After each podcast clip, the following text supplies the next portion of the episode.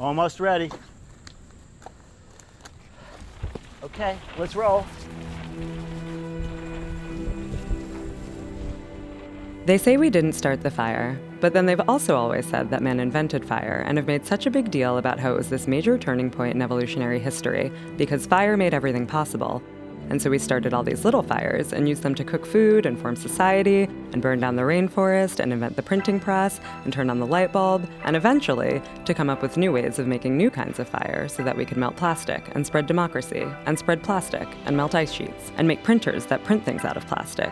And I guess it seems like we not only definitely started the fire, but that it was one of the biggest things we'd ever started until we started the internet, which we famously used to ruin all the parts of humanity that we hadn't already covered in plastic and torched. So don't forget to include your sense of hearing too, like and, and the difference between the motorized sounds and the sounds of the insects. Regardless of who actually started the fire, it was us, unequivocally. The defining fact of our modern human existence is that it's up to us to put it out. And we're rising to the challenge. Over half of the country's registered voters support the Green New Deal, and over 7.5 million people took to the streets last month to stand and shout in defense of the planet in the biggest environmental action in history. And while we're also putting out tiny fires in our own lives with our metal straws, reusable cotton rounds, and hilariously ill informed aspirational attempts at recycling, we can't help but grieve the peace, love, unity, and respect that used to exist between our mother, Earth, and us, her shitty children, and wonder how we might mend our broken home. And so we did what we always do grabbed our binaural microphone headset, went outside, and asked Brooklyn if things were getting serious with the environment, or if we're all just here fucking the planet. So uh, this is an offshoot of a Ditmas Park walkabout. As a New Yorker, sometimes I say to myself, did I just miss winter and fall? Did I just not look up once in like two months, three months? Lucky for us, producer Sasha Whittle ran into Peter Honchark, an environmentalist and therapist who leads nature walks through some of Brooklyn's greenest patches when he's not healing the borough from within. Here's the third of the three great trees for you to explore today. So I'll put out some mats if you want to sit around and uh, make yourself at home with this tree. See, see what this tree has for you. So come on over here. Come over here. So, you know, for now, just let's be here. And there's all kinds of people sounds in the background, but see if you can tune your senses to the woods, just sight-wise and your other, senses, just for a minute or two, and see what see what's in there.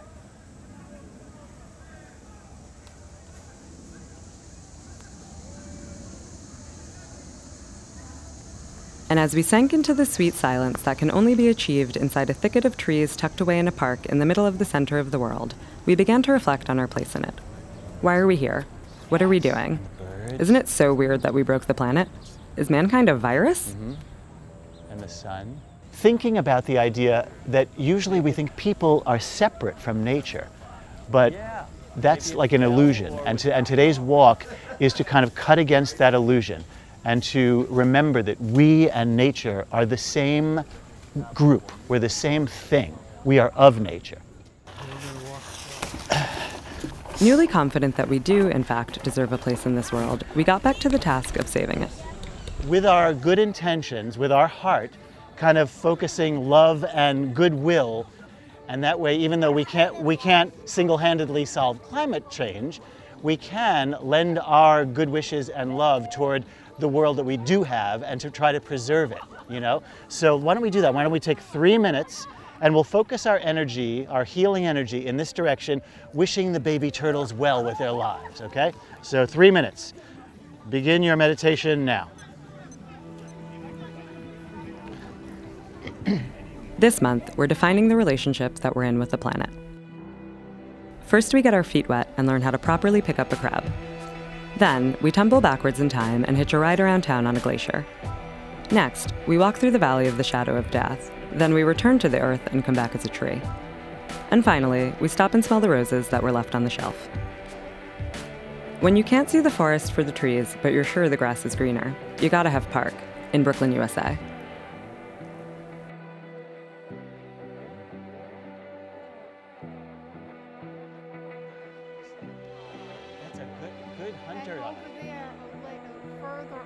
Yes. over there, Yes. uh, it's a little uh, clearer. It's Yes, yes. We wonder why. Yeah, if there's current or why is that? Yeah. And the lily pads, yeah. But seeing a duck in the distance, it's good and healthy to go out and see animals in the distance because for like 99.8% of our life as a species, that's how we spent our day. You know, hunting, escaping animals, and stuff. Under the sea And of jet skis, ferries, and booze cruises whipping around Brooklyn's waterways lies a diverse ecosystem of marine life.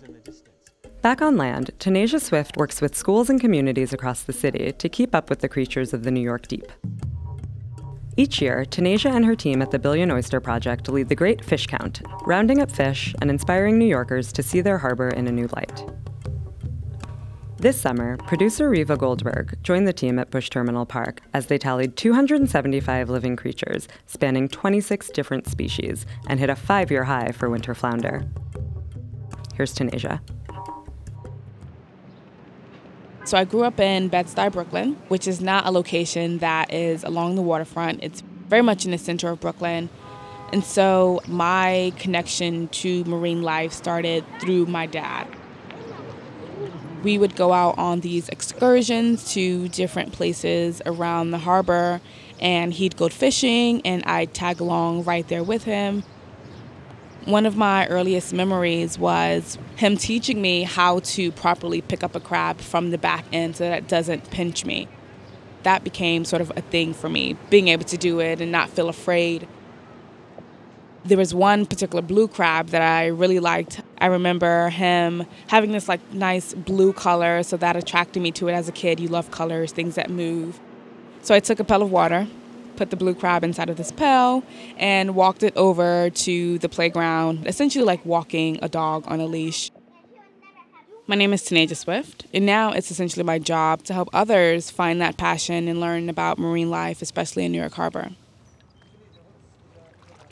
So, one thing I get to do every summer is put on waders and help with the Great Fish Count. The Great Fish Count is an event that happens citywide, so all throughout the five boroughs. So, at different sites along the waterfront, at different beaches, lagoons, basins, harbor educators, they're working with the local community to catch different fish. We count them, we measure them, um, and all of our sites share their data, and we get a picture of how the harbor is doing. Oh, they're not sea squirts. No, can they're, uh, possibly- comb jellies. Yeah. We can possibly just put all these inside of this bucket here. So our site was at Bush Terminal Park, an old industrial waterfront in the neighborhood of Sunset Park. So I was there with my colleagues from the Billion Oyster Project. So should we set up three stations? Yeah, maybe like back here where there's open flat space. Okay. and looking over the lagoons, you can actually see the New York City skyline and the Statue of Liberty. So the first step is to seine the fish. So we want to get the fish from the harbor to land. So we sweep the water with nets. And so as you walk slowly through the lagoon, you are catching anything that's in front of the net. Split right above the shore. Do you want to help identify and count some fish? So we have the community help us to get the fish from the nets into counting stations. There's a big fish in there. We had a few families come out with uh, young children. Whoa, look at this big crab. Yeah, so we're gonna put them inside of this bucket here, but we're gonna take out all of the big things. Do you guys see any fish? Yeah, Yeah? I see one. I see a worm or something. Awesome. So let's see if we can get these guys into this bucket. Okay. Can someone walk this over to the clear tank and then come right back? Make sure they get into the water pretty quickly. At one point, there were some little boys. That's cool. They're pretty excited. We're gonna walk over where there's a, a bin of fish. Look in here. You see there's fish in here? Oh, wow. Can you see if you can catch some of those fish? We're fortunate enough at BOP to be able to be on the water almost every day. Um, and we want to bring that experience to those who are kind of like landlocked or may not have that connection. Good job. We can walk over together. Of course, I can't tell anyone that this is something they should appreciate. The only thing I can do is just show them. I got this shrimp. He has a shrimp. Yeah. Let's see if we can find anything. It's it's it's scary. It's dangerous. It's not. It's not. Look, let me show you. Crabby, crabby. They're looking at this critter that's in their hand and they're trying to figure it out. What's inside of this shell? How does it eat? Let's take him out. Does it have arms? Where are the eyes? Um, and trying to find the commonalities between like the human body and a fish. All right. So do you want to hold it? Yeah. Yeah. All right. You got to be really delicate though. Ready? Give me your hands. Got it? Yeah. What do you think it is? Let's take a look at these photos here. See his two eyes right there on the top of his head? Do any of those fish have eyes on the top of their head? Oh. Yeah, this is the backside. Yeah. You can see his spine. You see that? So it's a flounder. He lives flat. Look how flat he is. Yes, I see him flat. Cool. Flounders are so cute. I think I have a thing for fish that are a little weird, um, a little different. The flounder, of course, is one of my favorites.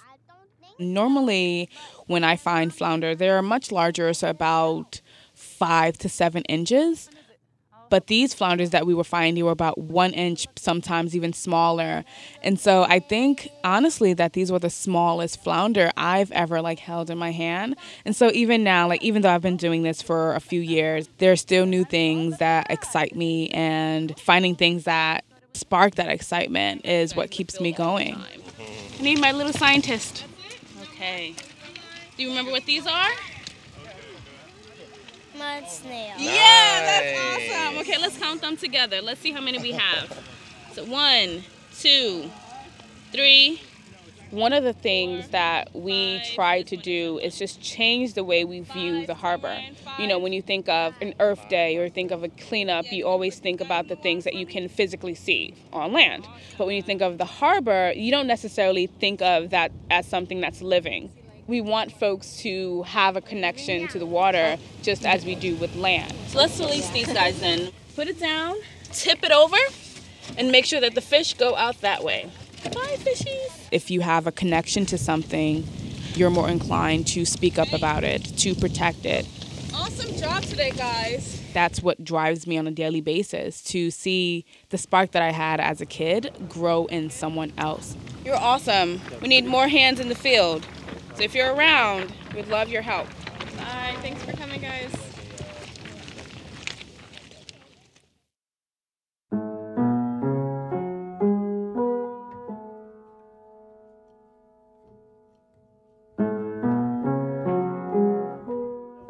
I'll- I'm going to tell him. so, so, hard to believe, but my friend is walking along here one day and she sees this turtle like that. She was biking? Okay, so she sees this turtle like this, right? But out in the open here where you wouldn't think. You would think they like it sort of near the lake, in the shade, on a log, protected. But I guess when you gotta go, you gotta go, right? Uh, as, as you've been telling me today about, about that, your history with that tree. But somehow, with, with, her, with her back paws flippers, she clawed and made a hole, a big hole, and proceeded to lay one at a time 10 different eggs like you guys once were. In fact, Henry was saying as we walked, did I remember Teenage Mutant Ninja Turtles? Did you guys know about them? Millions of years ago, a sheet of ice thousands of feet thick formed over North America. As it expanded, it crept south, eventually reaching and covering most of New York. 18,000 years ago, that glacier began to recede, but not without leaving its mark on the landscape a line of rubble stretching across the northern United States and cutting directly through the heart of Brooklyn. Producer James Deneen met up with geologist Guillermo Rocha to learn what that glacier left behind and why. Here's Guillermo.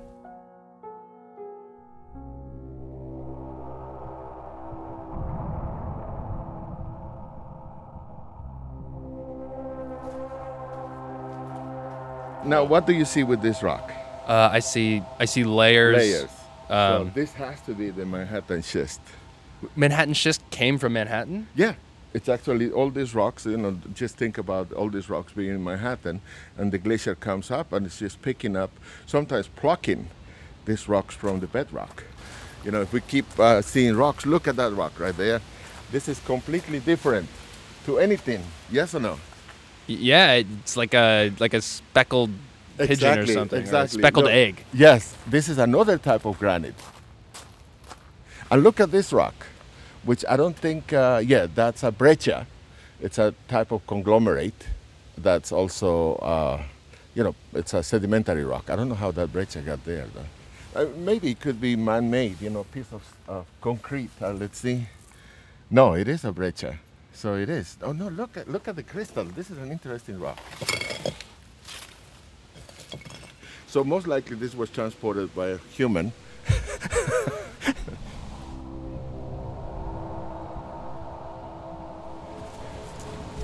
We are at the Boulder Bridge in uh, Prospect Park, and it's basically a bridge that's made of boulders. So we see, for example, uh, granite, uh, basalt, sandstone, Manhattan schist. All these rocks uh, were actually transported by a glacier, and they end up up, here. And using the same stones, they built that beautiful bridge that we are in front of. Glacial erratic is basically just like the name said, erratic. These rocks are not supposed to be here. These are not the native rocks of the, uh, you know, the basement. These are not the rocks that uh, you see underground. These are rocks that come from somewhere, uh, somewhere else. So we have rocks from Connecticut, we have rocks from New Jersey, we have rocks from the Newark Basin. So what happens is, let me just show you up here. Um, we could go and let's just make our. Uh, where was it? So the story begins about 2.6 million years ago. That's when the glacier up from Canada started moving down south, and basically cover all the way, uh, you know, to this place where we are at now. Right now, we are at the point where the glacier advanced the most. So this is the basically the end point. Once this glacier started uh, melting about 13,000 years ago, all these rocks basically were left up here and they didn't move since then. Except when somebody picked them up to build exactly, the bridge. that's it.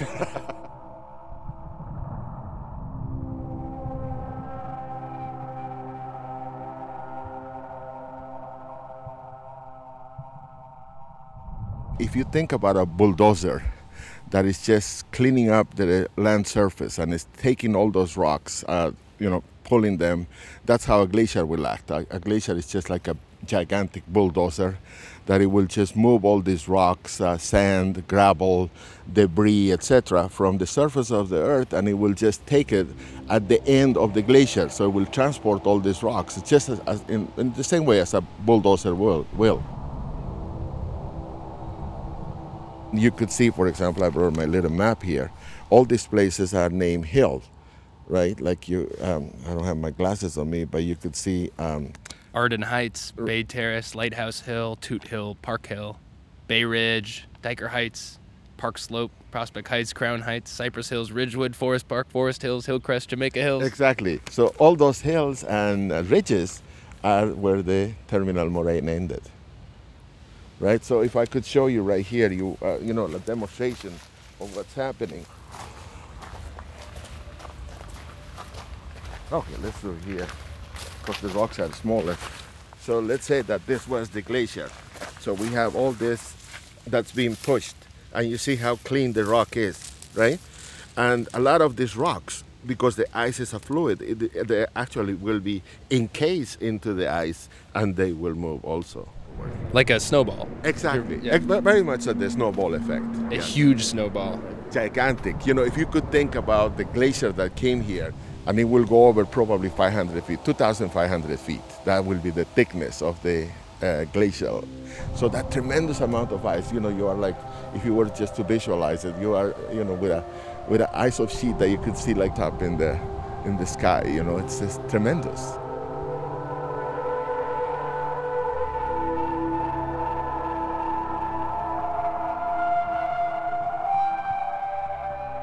Just thinking about erratics, as soon as you start to think about them, you notice them everywhere. Exactly, exactly. They are everywhere because you know that's and, just look at the extent.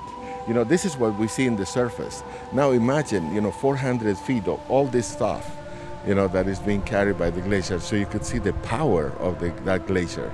You could see the power of that ice, the force. Tremendous.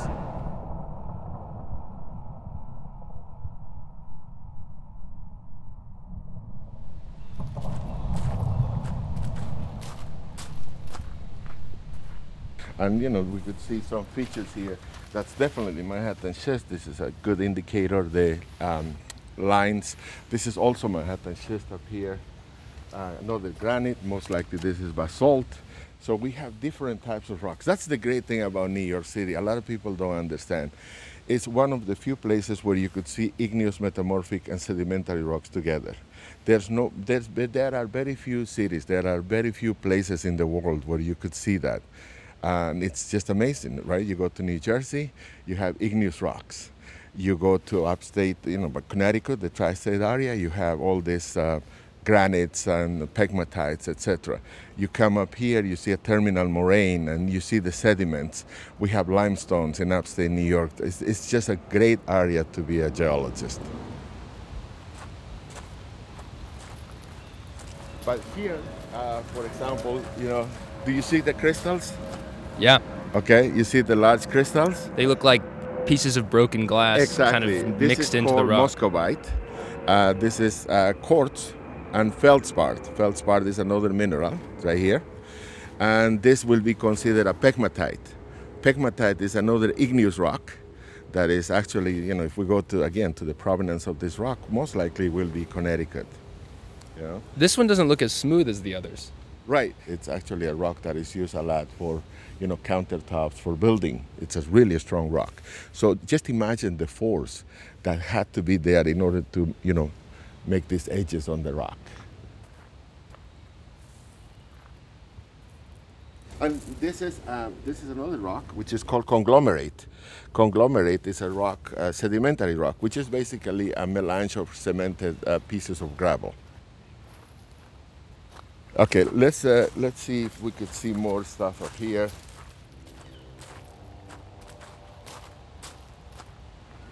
I think they should rename the bridge. To what? Something like Glacial Erratic Bridge. That, that would be better. then everyone Yeah, would understand. Yeah, yeah. What are these It's things? Amazing. It's it's truly amazing, and you know, like I said, we we live in an area that it's really, geologically speaking, it's a really nice area.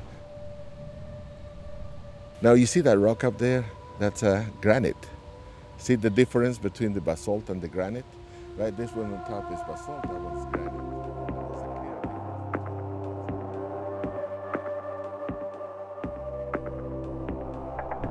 My name is Guillermo Rocha. I'm a geologist. I work in the uh, uh, private sector. I was an environmental geologist for a while, and they uh, end up teaching at Brooklyn College. So it's the best job that I could ever have, and I've been doing that for almost 19 years now, teaching in Brooklyn.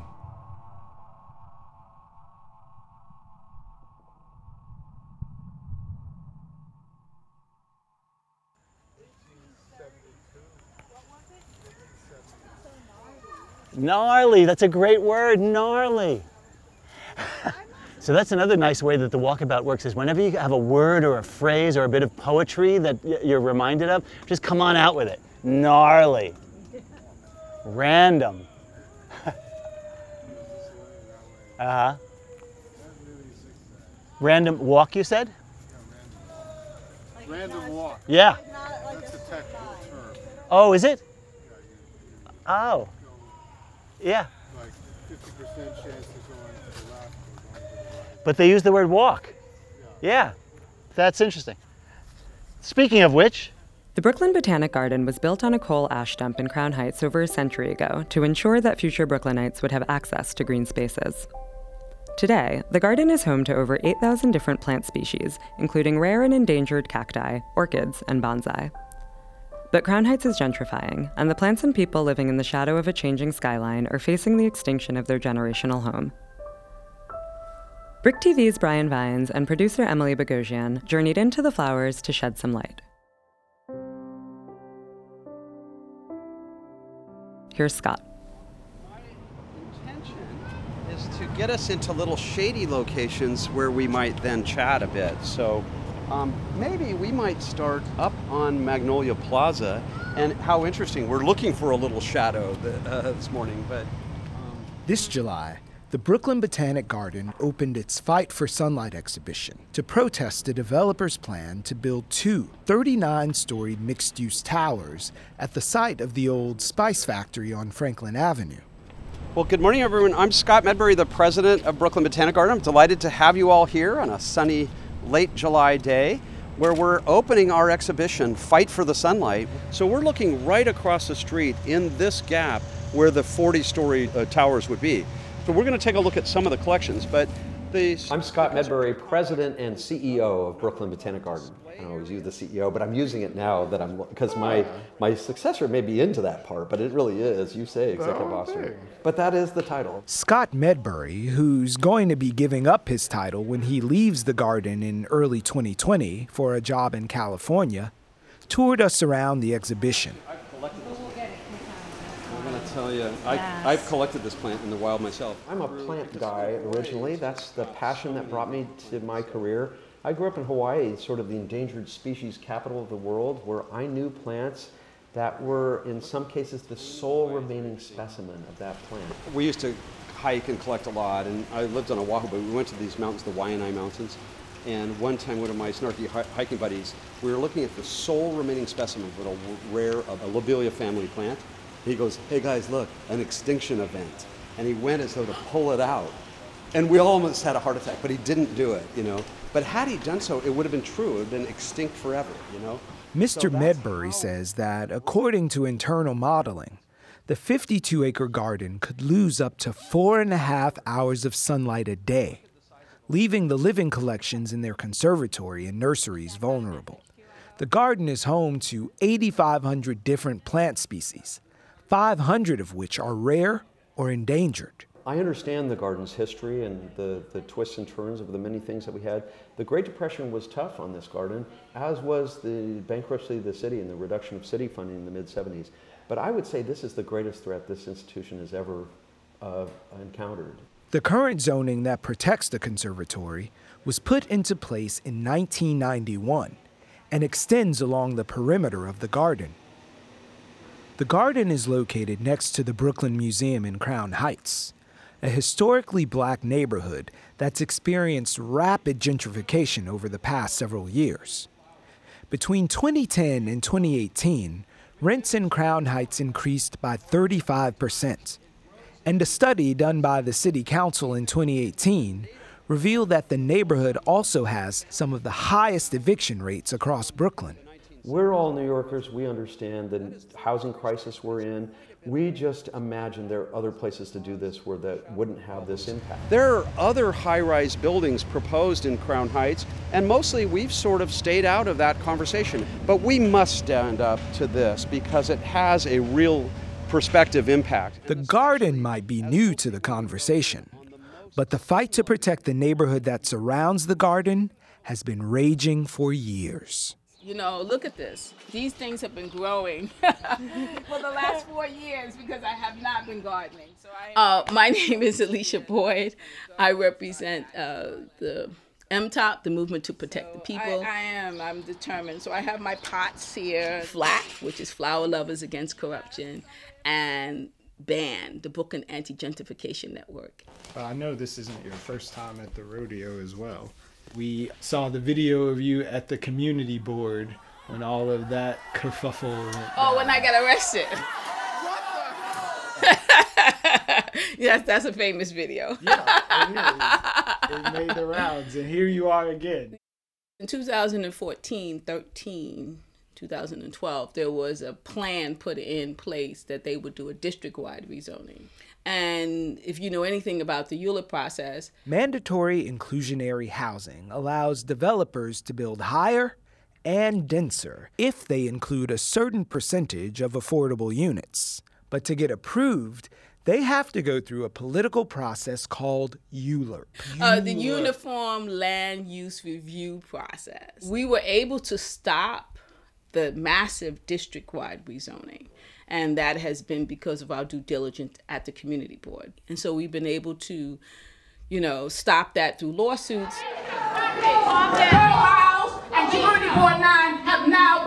Through litigation, through arrest,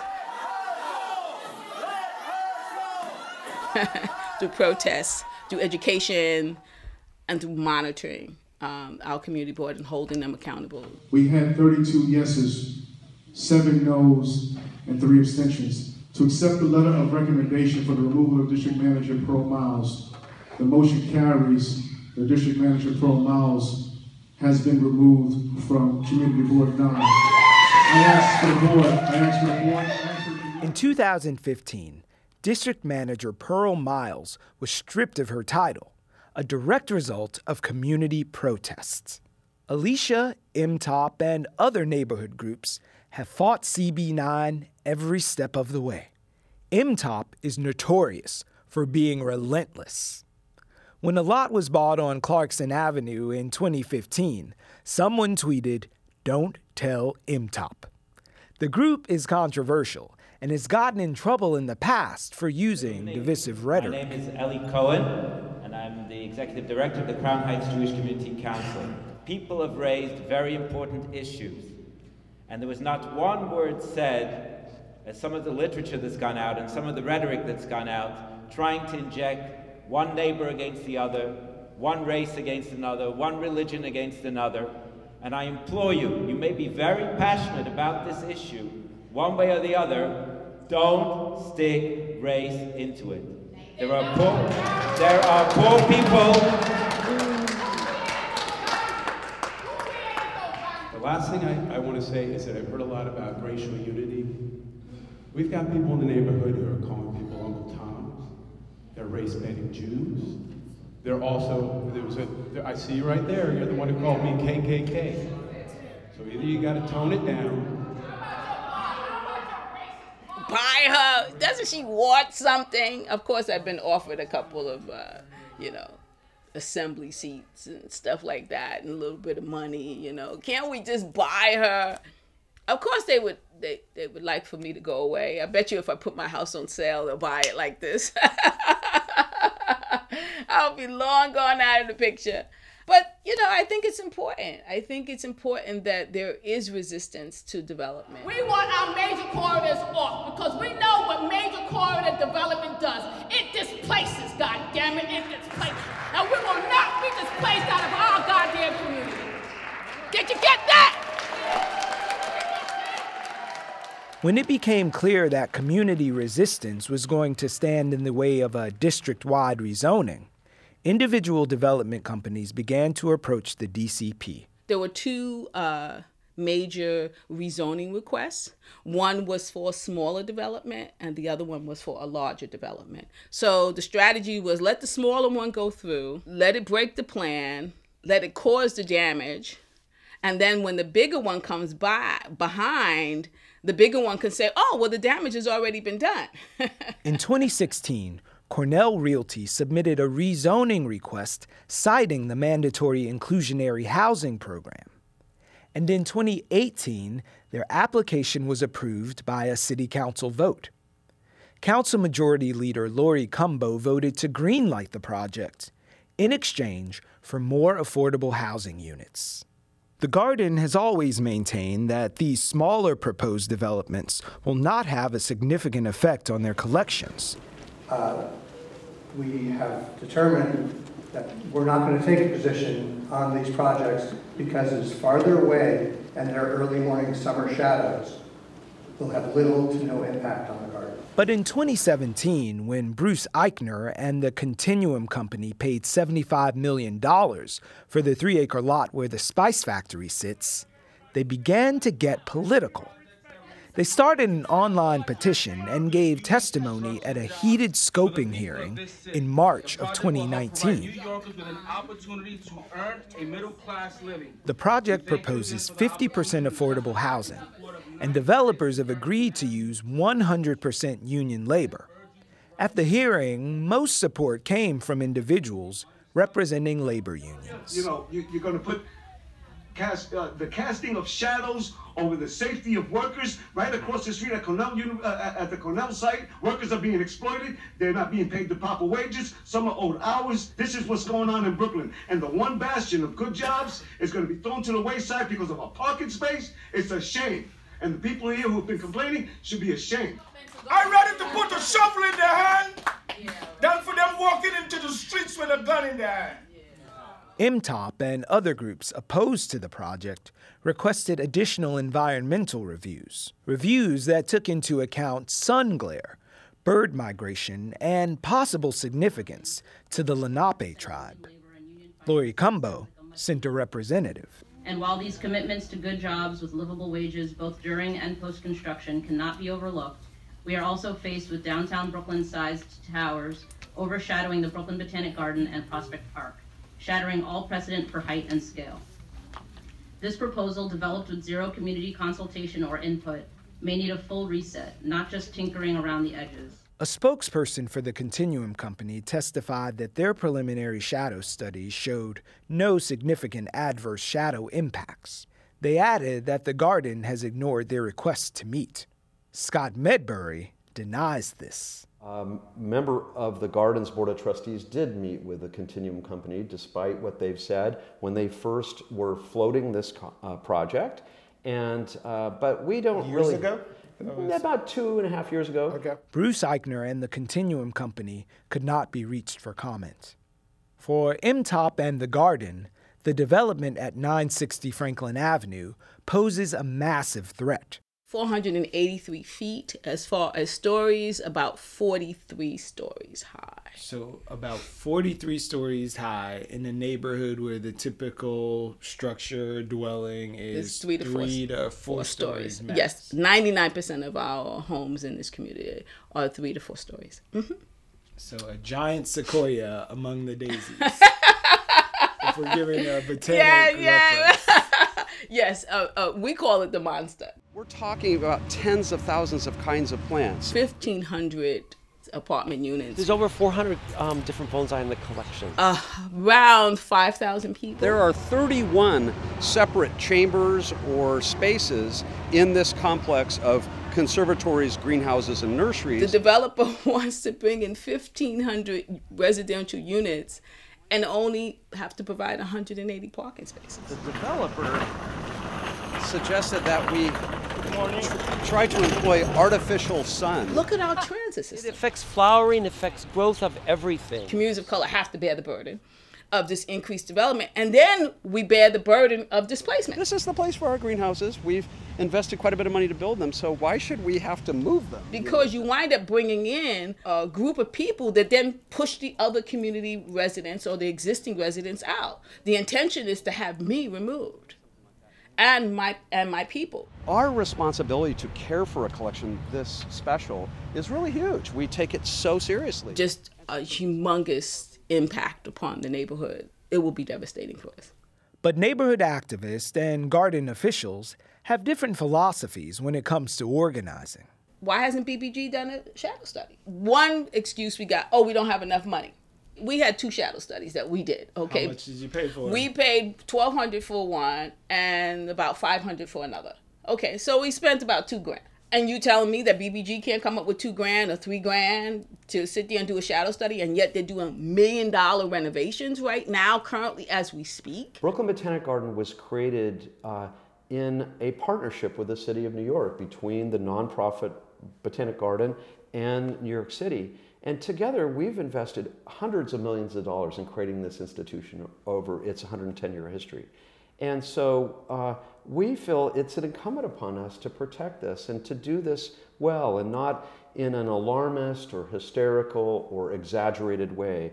Our concerns are legitimate and real. And uh, so far, uh, that's, that message seems to be resonating with our, our members, our visitors, our donors. We're talking about a rezoning that does not just include this one development. This rezoning includes 30 plots of land, all to be rezoned, to be developed for air rights transfer and this transfer and that. So we're talking about a wall of development that could be worth billions of dollars. We're about plants and kids and making New York a greener place. We would not be in a conversation about zoning or about housing, but we have to with the Spice Factory.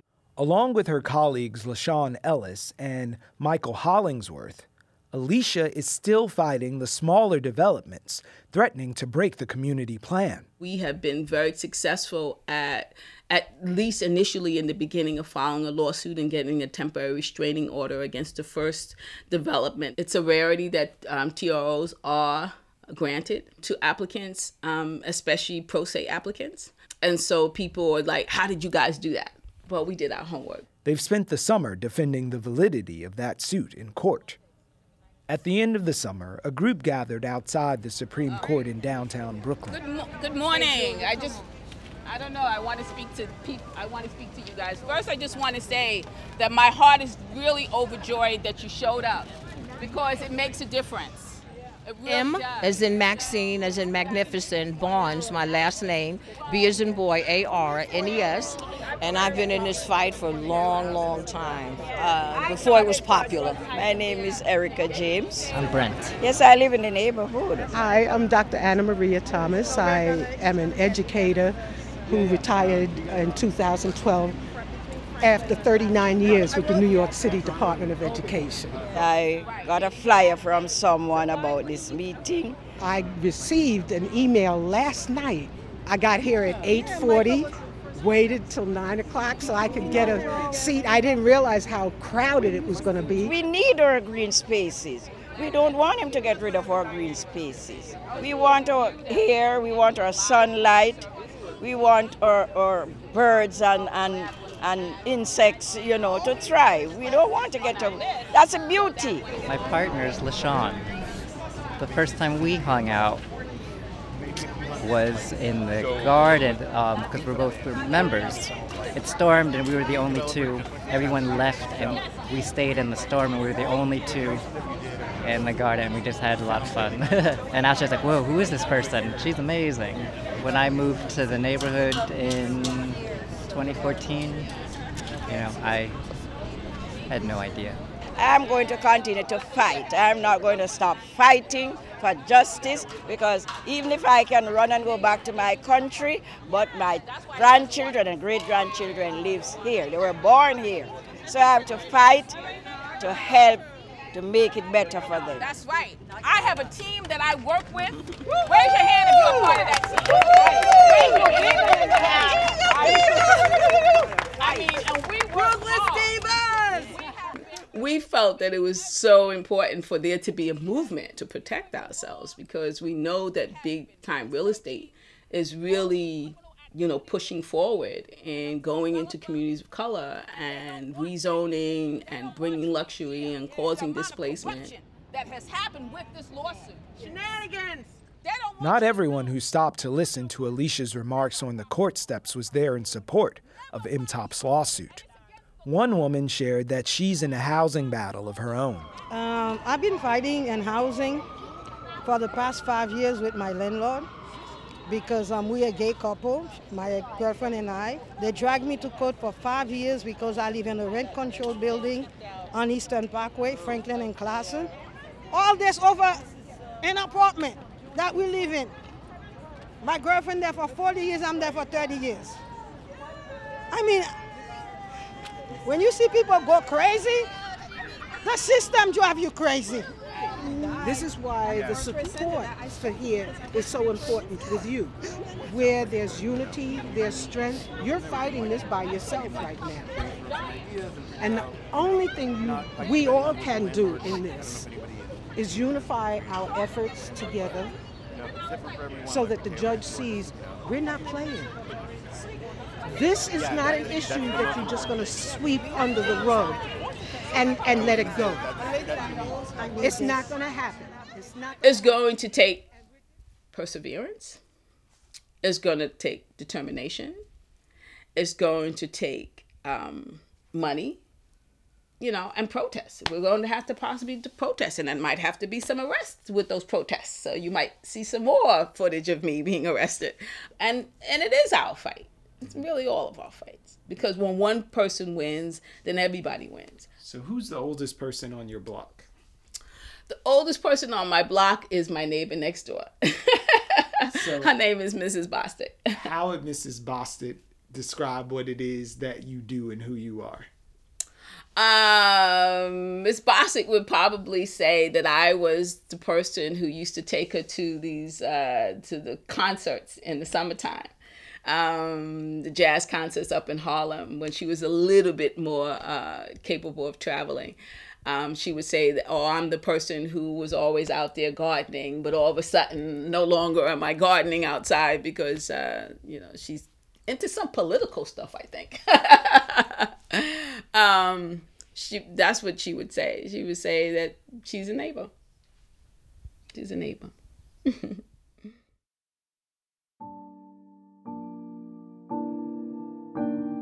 So we're exploring as we go. We're exploring the surface of existence, but also the depths of existence, including when we were there meditating by the turtle's nest. I thought to myself, we humans, we tend to think of going into the earth, we associate it with death only, you know. But there, the turtle, the turtle has a different sense of, of the uses of going into the earth, right? And maybe we could use, you know, the other animals' sensibilities about the earth rather than just being afraid or sort of feeling like the earth is alien or where we go only to die. Maybe if we learned from the animals, you know, t- you know, who nest in the earth, to treat the earth differently. Amy Cunningham is a death educator who works with those in grief to send their loved ones off with meaning. Through her work with green burials and cremation, Amy is reshaping the way that traditional end of life practices are approached and carried out, with a focus on sustainability and accessibility. Forgoing the chemicals and hardware it takes to preserve the human form, Amy opts instead to view death as a reconnection with the earth. Producer Lindsay Schedule caught up with her in Brooklyn's Greenwood Cemetery to explore the history of post death practices and the recent shift towards cremation and the natural world. Here's Amy.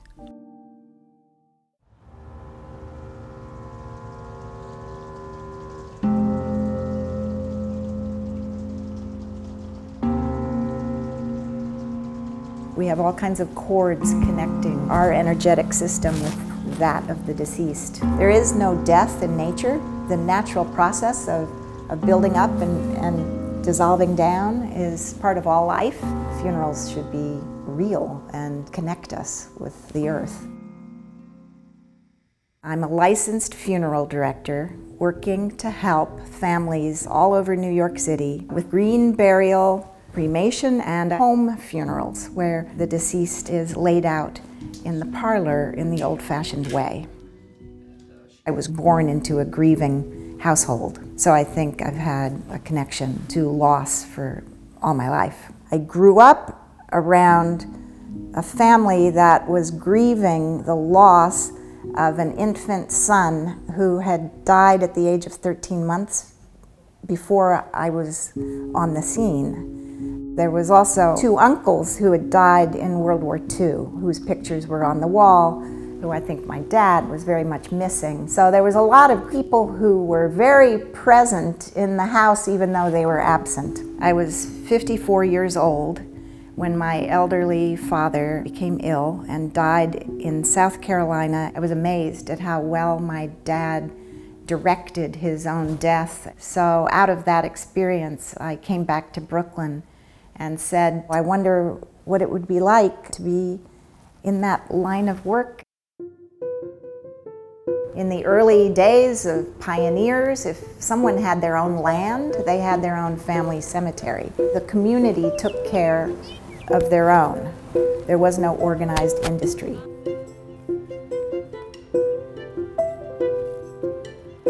During the Civil War, there were so many men dead in the battlefield that initially they buried them in trench graves. It was decided to preserve them for transit to their homes for burial. Embalming became the bedrock of the American funeral industry.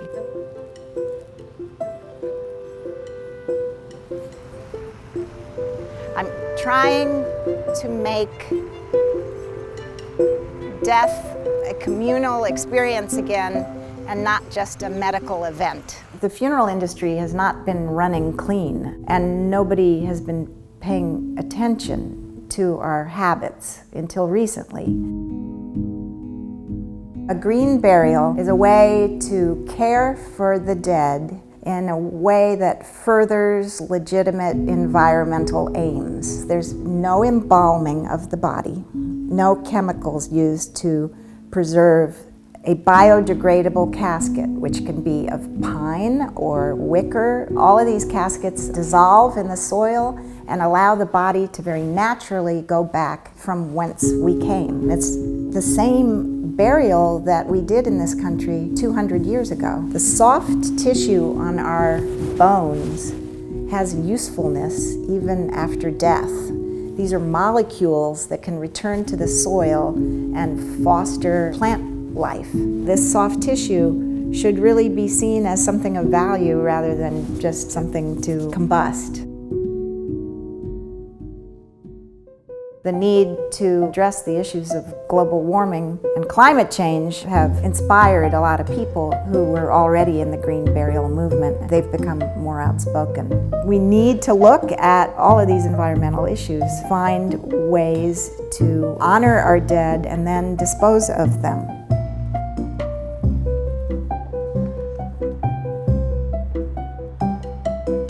Very bad in our society at saying goodbye. When you look around your friends and relatives, you'll see the theme of grief weaving through. My hopes are that we learn to see death as inevitable and very natural and even beautiful.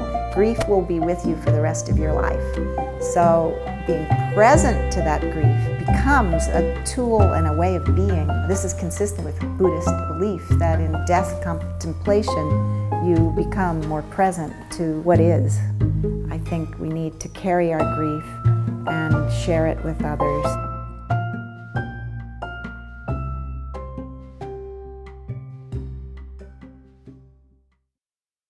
So, ecopsychology, as I understand it, is an attempt to take, you know how modern therapy is one patient, one therapist? Well, in the old days, Native American psychology, Aboriginal psychology in Australia, African psychology, they used to think about the earth and the person and healing both in the same process somehow. And so that's what ecopsychology is trying to do. There's a book that was written, and the name is uh, We've Had 100 Years of Psychotherapy, and the World is Getting Worse. So, ecopsychology is an attempt to take the good healing that a person experiences in therapy and have it be the healing of the earth and the person. Founded by Caroline Gates Anderson, Bloom Again Brooklyn takes unsold or gently used flowers and crafts them into beautifully uplifting experiences for those who need them the most. Producers Kritzy Roberts and Kyrell Palmer followed the Bloom Again team to PS 29 in Cobble Hill to join in on the eco friendly fun.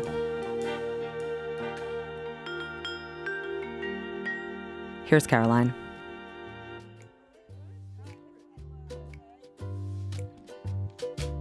The power of flowers are amazing.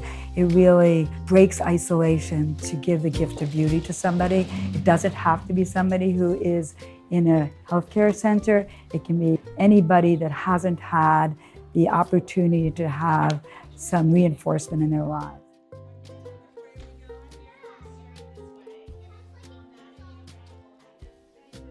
I'm Caroline Gates Anderson. I'm the founder of Bloom Again Brooklyn. Bloom Again Brooklyn upcycles flowers. It goes from the very beginning of flowers that were going to be trashed. They weren't going to be used because they had nowhere to put them. And that's where it all started. The next step was to figure out what the second life was for flowers. And so we started out with going over to Cobble Hill Healthcare Center four years ago and asked them if they thought that their residents might like an interaction with volunteers. When we talked about who would you like to visit us and who would you like to work with, they always said, young people, please. This is an ICT class, which means that some of our children are special needs children and some are in the general education population. Everybody is going to get one picture. You are making an arrangement for a person who might not get flowers all the time and who is older, and it really makes a difference when you bring beautiful flowers into somebody's room. A few summers ago, I heard about Bloom Again Brooklyn through social media. I think it was New York Cares had a, a little piece with some photographs of people helping out with flowers, and I thought it'd be a great fit for our third graders. Can you open it for me? So I can see what it says? Fun story. One of the seniors that lives at Cobble Hill Healthcare is named Mary Zagami, the principal of PS 29 a very long time ago. And she's thrilled that you all are making an arrangement for her, as are the other seniors. She reached out to us at one point to see if we could come in and work with the children because the children can really relate. What does it mean to be an agent of change? Oscar. People who don't, those people don't normally get flowers every day. Raven, you want to add to that? And we're being agents of change doing it, and we'll and we're helping them to say you can still go, you can keep on going with your life. Yes. All right. So we're going to call you by table, I think, to come over to get some flowers to make for your arrangements. Got emails from parents just saying they cannot wait. They're so excited to come to school to make flowers tomorrow for the senior citizens. So it's something they've been really, really excited to do. I really wanted something sunny since spring is coming, so I tried to make it look as bright as I could. Our school, our, our kids always write letters to everyone said, I hope you are making flower arrangements for senior citizens because you need to be agents of change. So this is to Mary from me, so these people could feel better really soon.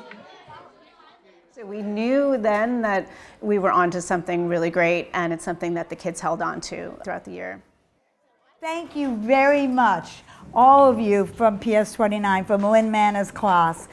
The residents at Cobble Hill Healthcare Center, right across the street, are really waiting for these arrangements. We're going to distribute them today. We're going to give them the cards today and tell them a little bit about how you did it. We have photographs of you all, and they are really going to, we're going to bring some sunshine in. You have made a difference. You have become an agent of change. It's a gift Uh, that you give them that we appreciate so much. well, thank you to the Bloom Again volunteers because they are what makes this run. I think the aha moment for me with Bloom Again Brooklyn was that it was not only about the recipients, but it was also about the team building with our own team. And if we didn't have a team at Bloom Again Brooklyn, we wouldn't have an organization.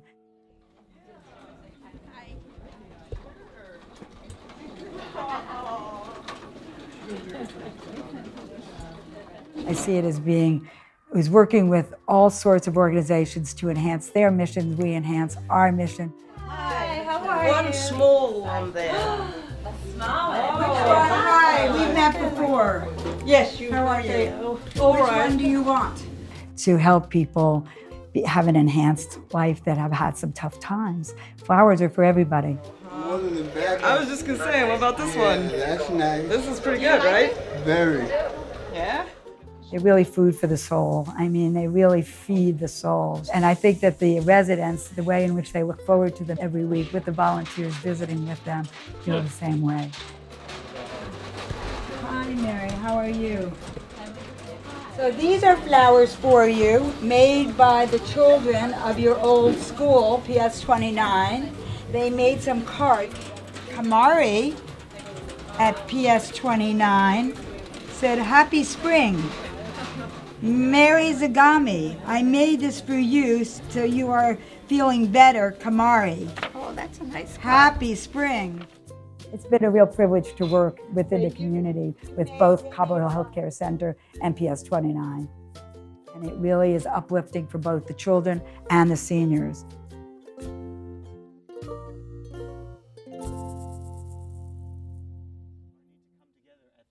the peaceful place of the watering hole.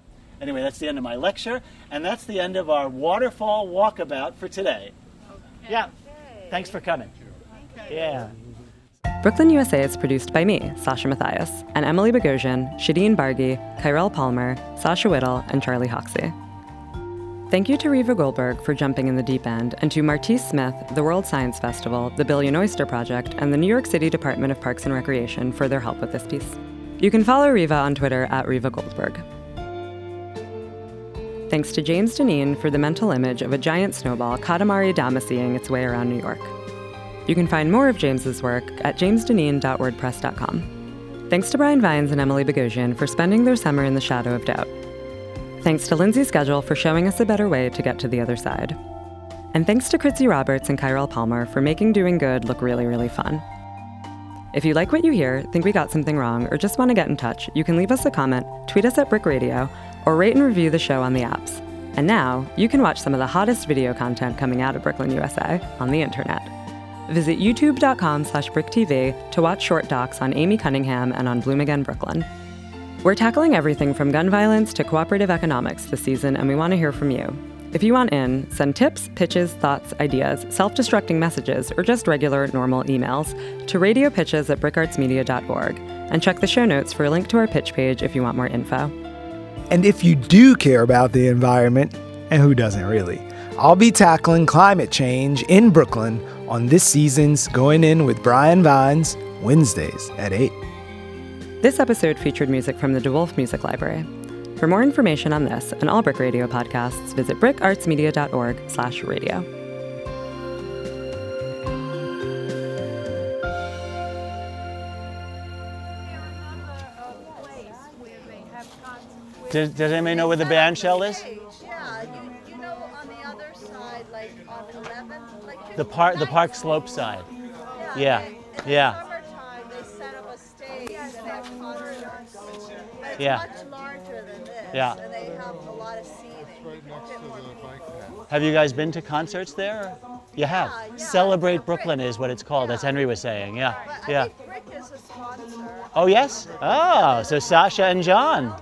Yeah.